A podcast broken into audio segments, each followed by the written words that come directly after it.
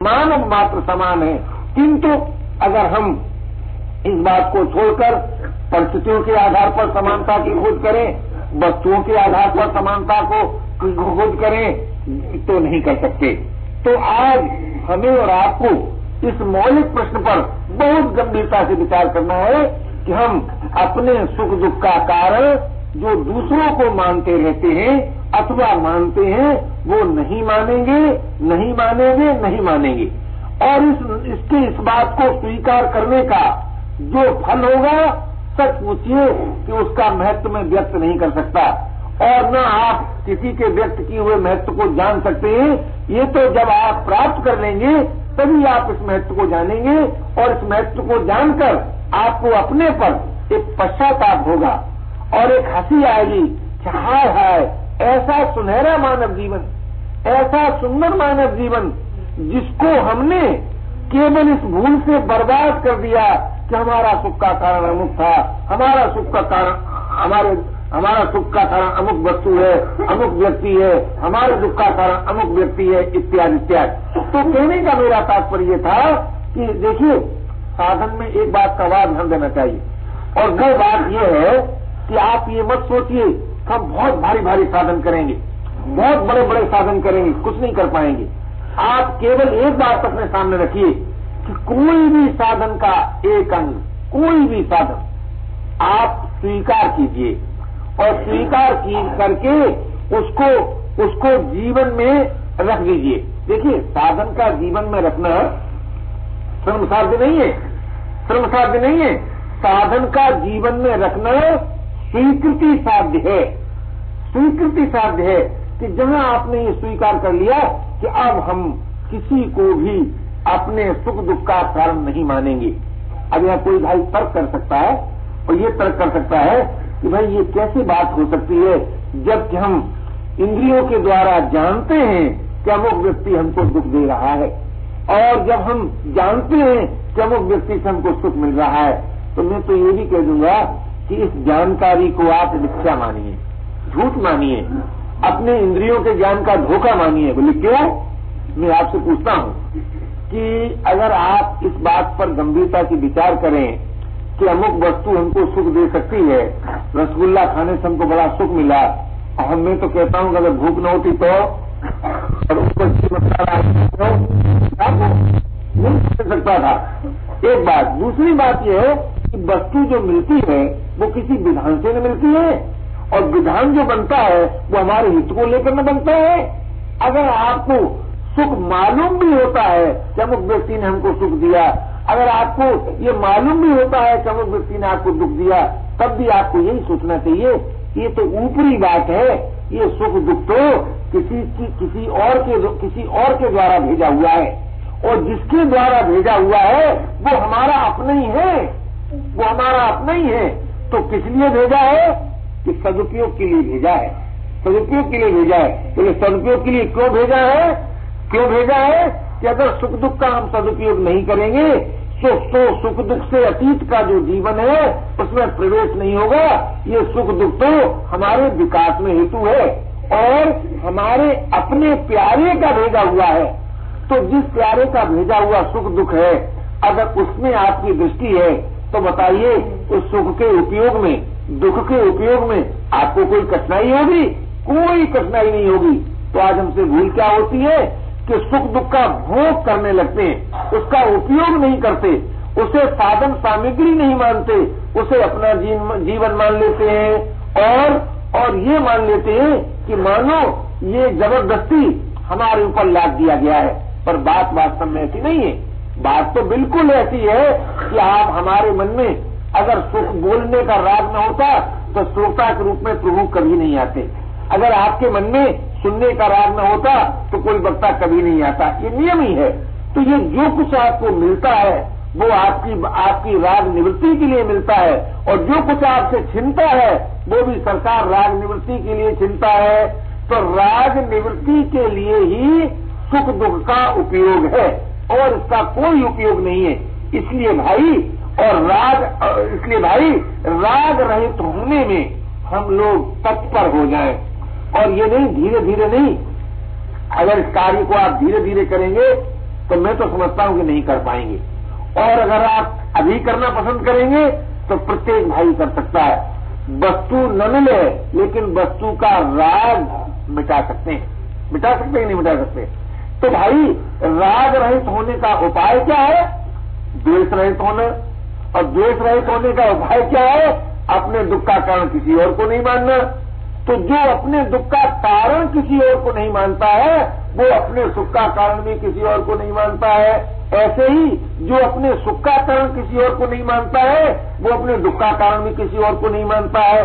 तो इन दोनों में से जो आपको सुगम मालूम हो कि भाई आज से हम अपने दुख का कारण किसी और को नहीं मानेंगे। अगर ये बात भी आपको मालूम हो जाए, तब भी आप बड़ी सुगमता पूर्वक द्वेष से रहित होकर प्रेम को प्राप्त करेंगे। और जब आपको ये बात मालूम हो जाए कि हमारे सुख का कारण कोई वस्तु हो ही नहीं सकती, कोई व्यक्ति हो ही नहीं सकती, कोई सृष्टि सृष्टि मिलकर हमको सुख नहीं दे सकती। क्यों? क्यों नहीं दे सकती? कि हमारी जो वास्तविक मांग है, हमारी जो आवश्यकता है उसकी पूर्ति में सृष्टि सर्वदा असमर्थ है। आप कहेंगे, कैसे? आप कहेंगे, कैसे? जरा विचार तो कीजिए। सारी सृष्टि में आपको कौन सी वस्तु ऐसी मालूम होती है जो स्वयं प्रकाश हो? जिसमें परिवर्तन न हो, जिसका वियोग न हो? है कोई वस्तु? किसी भाई बहन को मालूम होती है? नहीं मालूम होती। नहीं है। नहीं है। जब नहीं है तो पर प्रकाश वस्तु स्वयं प्रकाश को महत्व प्रदान करेगी। जरा सोचिए, आज तुम्हारा भी उल्टी गंगा बह गई। उल्टी गंगा बह गई। मानव जीवन तो ऐसा सुंदर जीवन था कि जिससे वस्तु आदर पाती थी महाराज। लेकिन आज कितना दुख होता है कि आज का मानव वस्तु के आधार पर सोचता है हमारा महत्व हो गया। हमारा महत्व हो गया। इस प्रमाद ने इस प्रमाद ने मानव को मानव नहीं रहने दिया। और भाई मेरे, जब तक मानव मानव नहीं हो पाता, तब तक न तो उसको चिर शांति मिलती है। न उसकी सदगति होती है और न उसे प्रभु की प्राप्ति होती है। ये निर्विवाद सत्य है। इसलिए भाई, आज वस्तुओं के द्वारा जो आप अपना महत्व आंकते हैं, वो मत आंकिए। अपितु अपने द्वारा प्राप्त वस्तुओं का का सदुपयोग कीजिए। जिससे वस्तु का महत्व बढ़े, व्यक्ति का महत्व बढ़े। लेकिन आप जो ये सोचने लगते हैं कि हाय हाय रे, कि हमारे पास वस्तु नहीं होगी, तब तो हम संसार के आदमी नहीं रह सकते। और रह भी सकते हैं तो अभागे हैं, दीन है, दुखी है। तो मैं सच कहता हूँ आपसे कि वस्तु को अपने से अधिक महत्व देने वाला व्यक्ति, चाहे अरबपति हो, खरबपति हो, महादीन है महादीन है। महादीन है। क्यों? अरे भाई, इससे बढ़कर और क्या दीनता होगी? इससे बढ़कर और आप क्या दीनता होगी? कि वो जो जवाहरात जिसे आप कहते हैं पत्थर का टुकड़ा, जो कि ये भी नहीं कह सकता कि मैं जवाहरात हूँ, उसको पहनकर आप, ये समझते हैं हम बड़े आदमी हो गए। हम बड़े आदमी हो गए। तो पत्थर का टुकड़ा बड़ा आदमी हो गया महाराज। लोअर जंगल में बैठकर आप कहते हैं बड़े आदमी हो गए। ईट मिट्टी में कैद होकर आप कहते हैं बड़े आदमी हो गए। कीड़ों के पाखाने को पहनकर आप हैं बड़े आदमी हो गए। जानवरों की ऊन पहनकर आप हैं बड़े आदमी हो गए। जरा सोचिए तो सही। गंभीरता सोचिए तो सही। मलमूत्र पूर्ण शरीर को सजाकर आप कहते हैं बड़े आदमी हो गए। अगर मलमूत्र पूर्ण शरीर के सजाने से बड़े आदमी होते हैं तो मैं तो ऐसे बड़ेपन को भाई नमस्कार करता हूँ। आप सोचिए। गंभीरता सोचिए। आपका एक अपना बड़ापन है। आपका एक अपना महत्व है। आपकी एक अपनी सुंदरता है और वो सुंदरता राग द्वेष रहित हुए बिना प्राप्त नहीं होती, प्राप्त नहीं होती। इसलिए भाई, आज इस इस जीवन के आवश्यक प्रश्न पर हमें और आपको विचार करना होगा कि हम और आप कैसे बड़े आदमी हो सकते हैं। आदमी तो बड़ा होता ही है, लेकिन क्या बड़ापन हमारा हो सकता है? तो वो जो बड़ापन है, वो बड़ापन है चिर शांति की अभिव्यक्ति में। वो बड़ापन है अमरत्व की अभिव्यक्ति में। वो बड़ापन है परम प्रेम की अभिव्यक्ति में, जिसकी प्राप्ति में मानव मात्र सर्वदा स्वाधीन है। कभी पराधीन हुआ नहीं, कभी पराधीन हो सकता नहीं। क्यों? उससे जातीय एकता है, स्वरूप की एकता है, जिससे हमारी जाति एकता है, जिससे हमारी स्वरूप की एकता है, उसकी प्राप्ति में हम कभी भी पराधीन नहीं है। और जिससे हमारी मानी हुई एकता है, जाति एकता नहीं है, उसकी प्राप्ति में हम कभी भी स्वाधीन नहीं है। इतना ही नहीं, मानी हुई एकता से, मानी हुई एकता से जब हम जब हम अपना महत्व आंकने लगते हैं, तब हमारा महत्व यही होता है कि वस्तु के, वस्तु की एकता से महत्व होता है लोभ की उत्पत्ति, और व्यक्ति की एकता से महत्व होता है मोह की उत्पत्ति। परिस्थितियों की महत्ता से परिस्थितियों की एकता से महत्व होता है परछिन्नता की अभिव्यक्ति। तो ये जो परछिन्नता जीवन में आ गई, लोभ आ गया, मोह आ गया, काम आ गया तो क्या आप समझते हैं, यही महत्वपूर्ण जीवन है? अगर यही महत्वपूर्ण जीवन है तो फिर भाई, निंदनीय जीवन कौन सा हो सकता है? मैं तो नहीं समझता कि इसके अतिरिक्त कोई निंदनीय जीवन हो सकता है। तो आज हमें और आपको इस बात पर विशेष ध्यान देना है कि हमारा अपना जो महत्व है, हमारी अपनी जो सुंदरता है, उस सुंदरता से हम विमुख न हो। उस महत्व को हम न भूलें। तो वो हमारा आपका महत्व है राग द्वेष रहित होने में। राग द्वेष रहित होने में। तो राग द्वेष रहित होकर हम और आप अपने वास्तविक सुंदरता को भी जान सकते हैं, वास्तविक महत्व को भी जान सकते हैं और उसके उसके प्राप्त करने का उपाय है एकमात्र अपने सुख दुख का कारण किसी दूसरे को न मानना।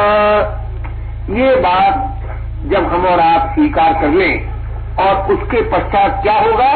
उसके पश्चात क्या होगा कि जो चित्त इधर उधर भटक रहा था, इधर उधर भटक रहा था, सुख की आशा के लिए और दुख से बचने के लिए, दुख से बचने के लिए, वो चित्त सब ओर से हटेगा।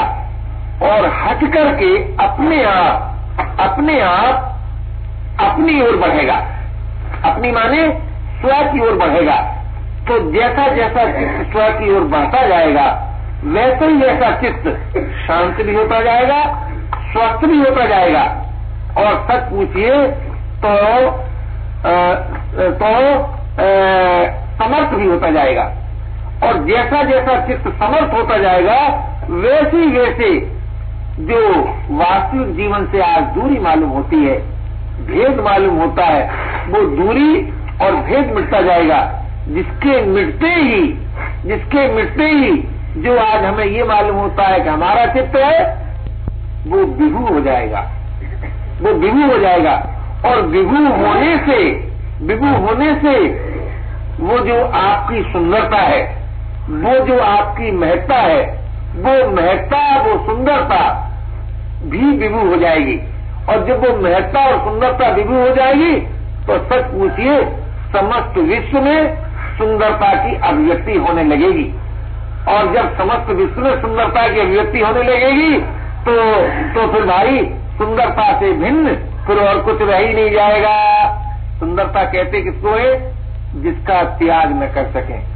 बहुत से भाई कहते हैं ये स्थान बड़ा सुंदर है, लेकिन थोड़े दिन बाद चलने लगते हैं। हम उनसे पूछे, भैया, सुंदर छोड़कर क्यों जाते हो? स्थान बड़ा सुंदर तो जाते क्यों? कि अब नहीं रह सकते। तो असुंदर हो गया ना? असुंदर हो गया ना? जिसका आप किसी भी प्रकार से त्याग कर सकते हैं, वो सुंदर हो नहीं सकता। इससे ये सिद्ध हुआ कि हमें उसको प्राप्त करना है कि जिसका हम त्याग कर ही नहीं सकते। जिसका हम त्याग कर ही नहीं सकते। जरा सोचिए कि जिसका आप त्याग कर ही नहीं सकते, क्या उसमें प्रेम नहीं होगा? क्या उससे योग नहीं होगा? क्या उसका बोध नहीं होगा? अवश्य होगा। किंतु जब तक हम उसकी ओर देखते हैं कि जो हमारा त्याग करता है, जरा ध्यान दीजिए, जब तक हम उसकी ओर देखते हैं, जो हमारा त्याग करता है, तब तक भाई, हमारी गति, विधि उस ओर हो ही नहीं सकती, उस ओर हो ही नहीं सकती, जिसमें अनंत सौंदर्य है। अनंत सौंदर्य की ओर हम तभी मर सकते हैं कि जब हम उसकी ओर न देखें, जो हमारे बिना रह सकता है। अब आप विचार कीजिए कि आपके बिना कौन रह सकता है?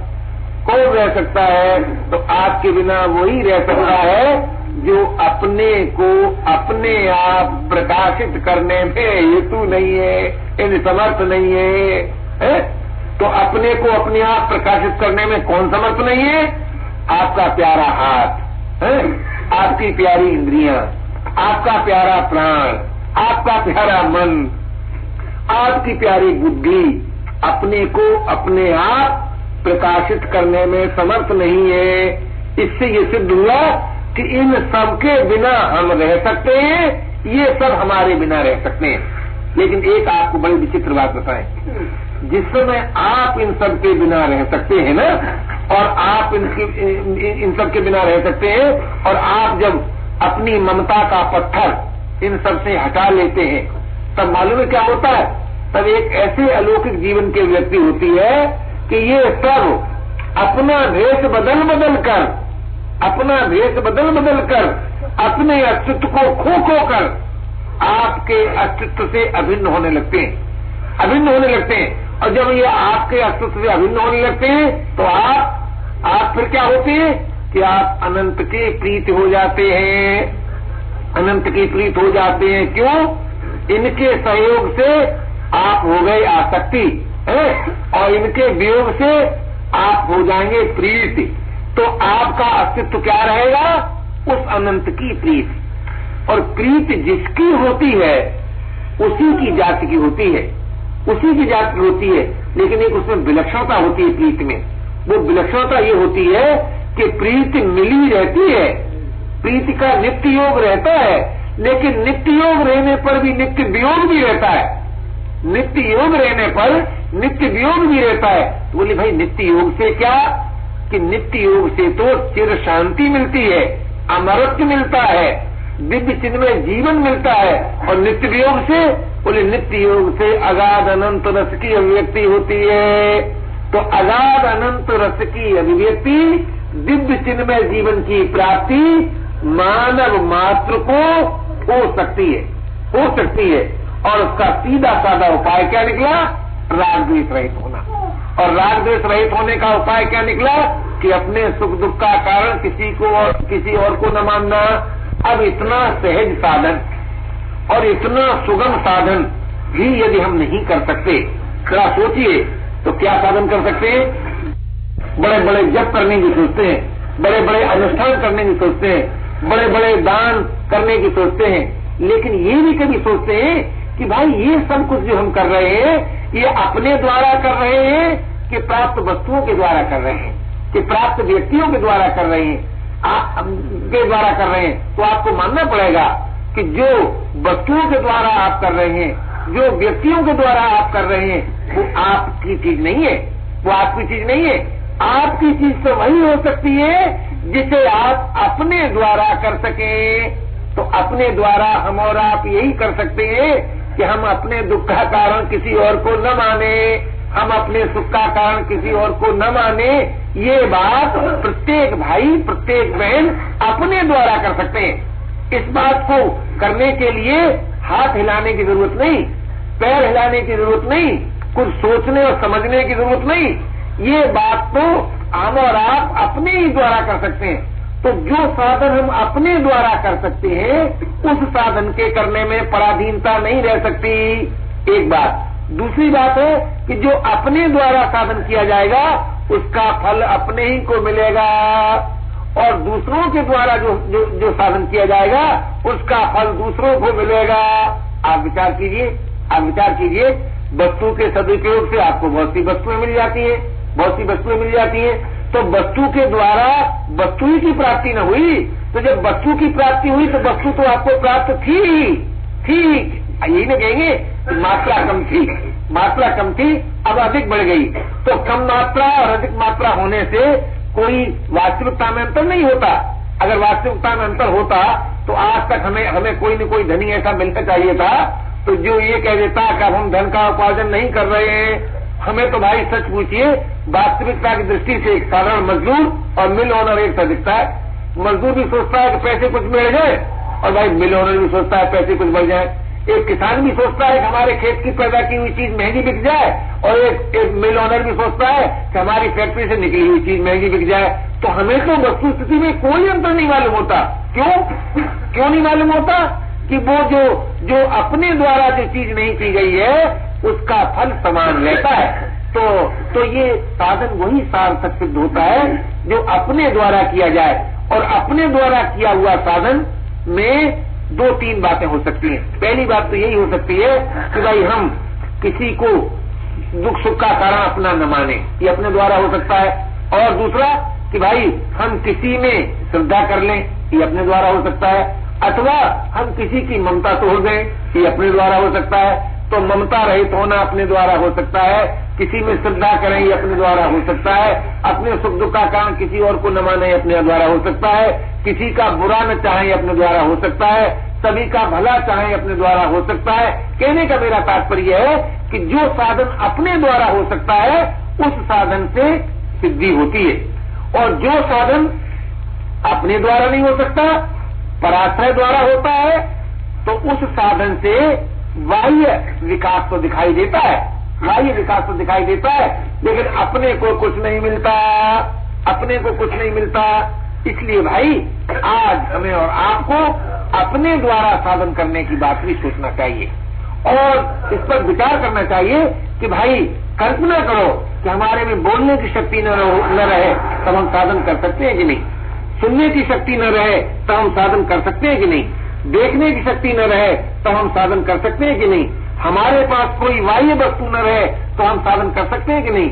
हाथ पैर न रहे तो हम साधन कर सकते हैं कि नहीं? इस प्रकार से जब आप विचार करेंगे और आप इस निर्णय पर पहुँच जाएँगे कि हाँ कर सकते हैं तो वो जो साधन होगा, उस साधन में लेस मात्र भी पराधीनता नहीं होगी। और जिस साधन में पराधीनता नहीं होती, उस साधन में असमर्थता नहीं होती। और जिसमें असमर्थता नहीं होती, उसके करने में बहुत सुविधा रहती है। और जिसके करने में सुविधा रहती है, वो कभी भी असिद्धि देने वाला नहीं होता। इसलिए भाई अपने द्वारा हम क्या कर सकते हैं इस पर जरा विचार करने की ज़रूरत है। और इसका निर्णय आप जितनी जल्दी कर लेंगे और जितनी ए, जितनी ए, जितनी जल्दी कर लेंगे और जितना इसको अपना लेंगे उतनी जल्दी आपको सिद्धि हो जाएगी। बहुत से लोग सोचते हैं कि सिद्धि कितने दिन में होगी कितने समय में होगी। सच ईमानदारी की बात है कि सिद्धि समय पर निर्भर नहीं है। क्योंकि हम लोग जीवन में समय के अस्तित्व को स्वीकार करके और क्रियात्मक साधन के आधार पर समय का महत्व मानते हैं। वास्तव में सिद्धि के लिए कोई समय अपेक्षित नहीं है। तो क्या अपेक्षित है कि जब हम और आप अपना जाना हुआ असाधन छोड़ देंगे, बस साधन की अभिव्यक्ति होगी। और जहाँ साधन की अभिव्यक्ति होगी, वहाँ सिद्धि होगी। मैं ऐसा मानता हूँ कि असाधन का त्याग साधन की अभिव्यक्ति और सिद्धि ये सब युग पद हैं। इसलिए भाई, हम सब हम सब जब चाहे तब सिद्धि प्राप्त कर सकते हैं। किंतु ये बात समझ में इसलिए नहीं आती कि हम लोगों ने सिद्धि के संबंध में न जाने क्या क्या सुन रखा है। साधन के संबंध में न जाने क्या क्या सुन रखा है। सीधी सादी बात है भाई, सिद्धि का असली अर्थ क्या है? नित्य योग की प्राप्ति। सिद्धि का असली अर्थ क्या है? अमरत्व की प्राप्ति। सिद्धि का असली अर्थ क्या है? परम प्रेम की प्राप्ति। तो मैं आपसे पूछता हूँ मैं आपसे पूछता हूँ कि नित्य की प्राप्ति क्या कालांतर में होगी? अगर कालांतर में होगी तो अब योग नहीं है तो फिर योग कैसे हो जाएगा? फिर योग कैसे हो जाएगा? अमरत्व की प्राप्ति क्या उसके द्वारा होगी जो अब नहीं है? क्या प्रेम की प्राप्ति उसके द्वारा होगी जो अब नहीं है? मानना ही पड़ेगा कि प्रेम ऐसे ही हुआ करता है। ए, योग है का ही हुआ करता है, बोध है का ही हुआ करता है तो भाई जो है, अब उससे योग करना है। जो है, उसका बोध होना है। जो है, उसमें प्रेम होना है। तो योग, बोध, प्रेम की प्राप्ति, ये वर्तमान की वस्तु है। किंतु हो क्यों नहीं पाता? हो क्यों नहीं पाता? उसका कारण एकमात्र वही है। क्या? राग द्वेष रहित नहीं होते। और राग द्वेष रहित क्यों नहीं होते? कि अपने सुख दुख का कारण दूसरों को मानते हैं।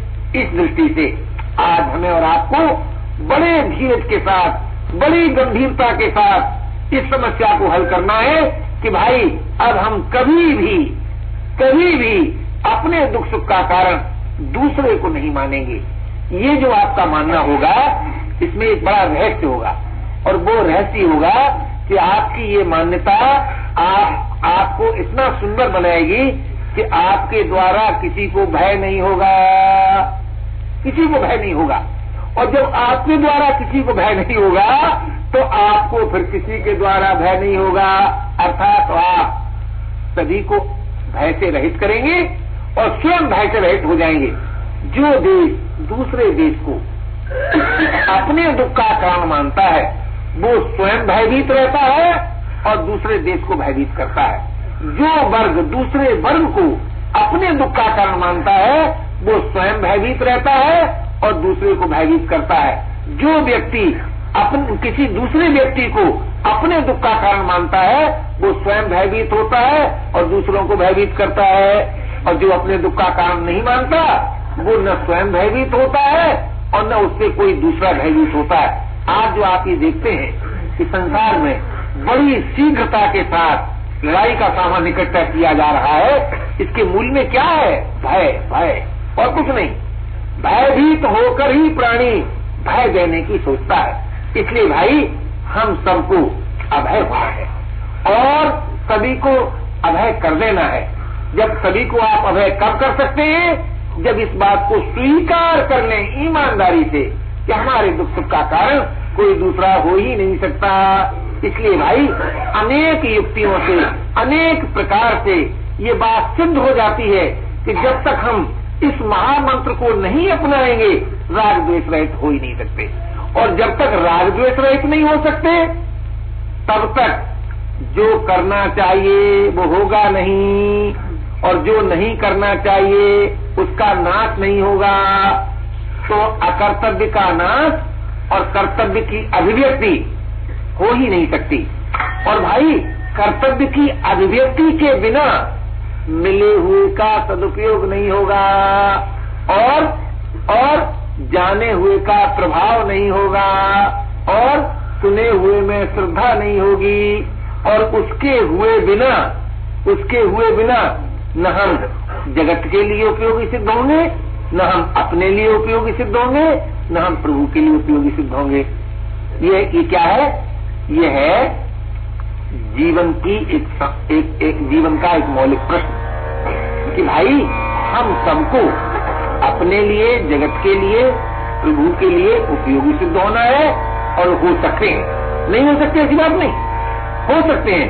तो जो हो सकता है उसको न करना और जो नहीं हो सकता है उसको करने की सोचना यही सबसे बड़ा अकाद है।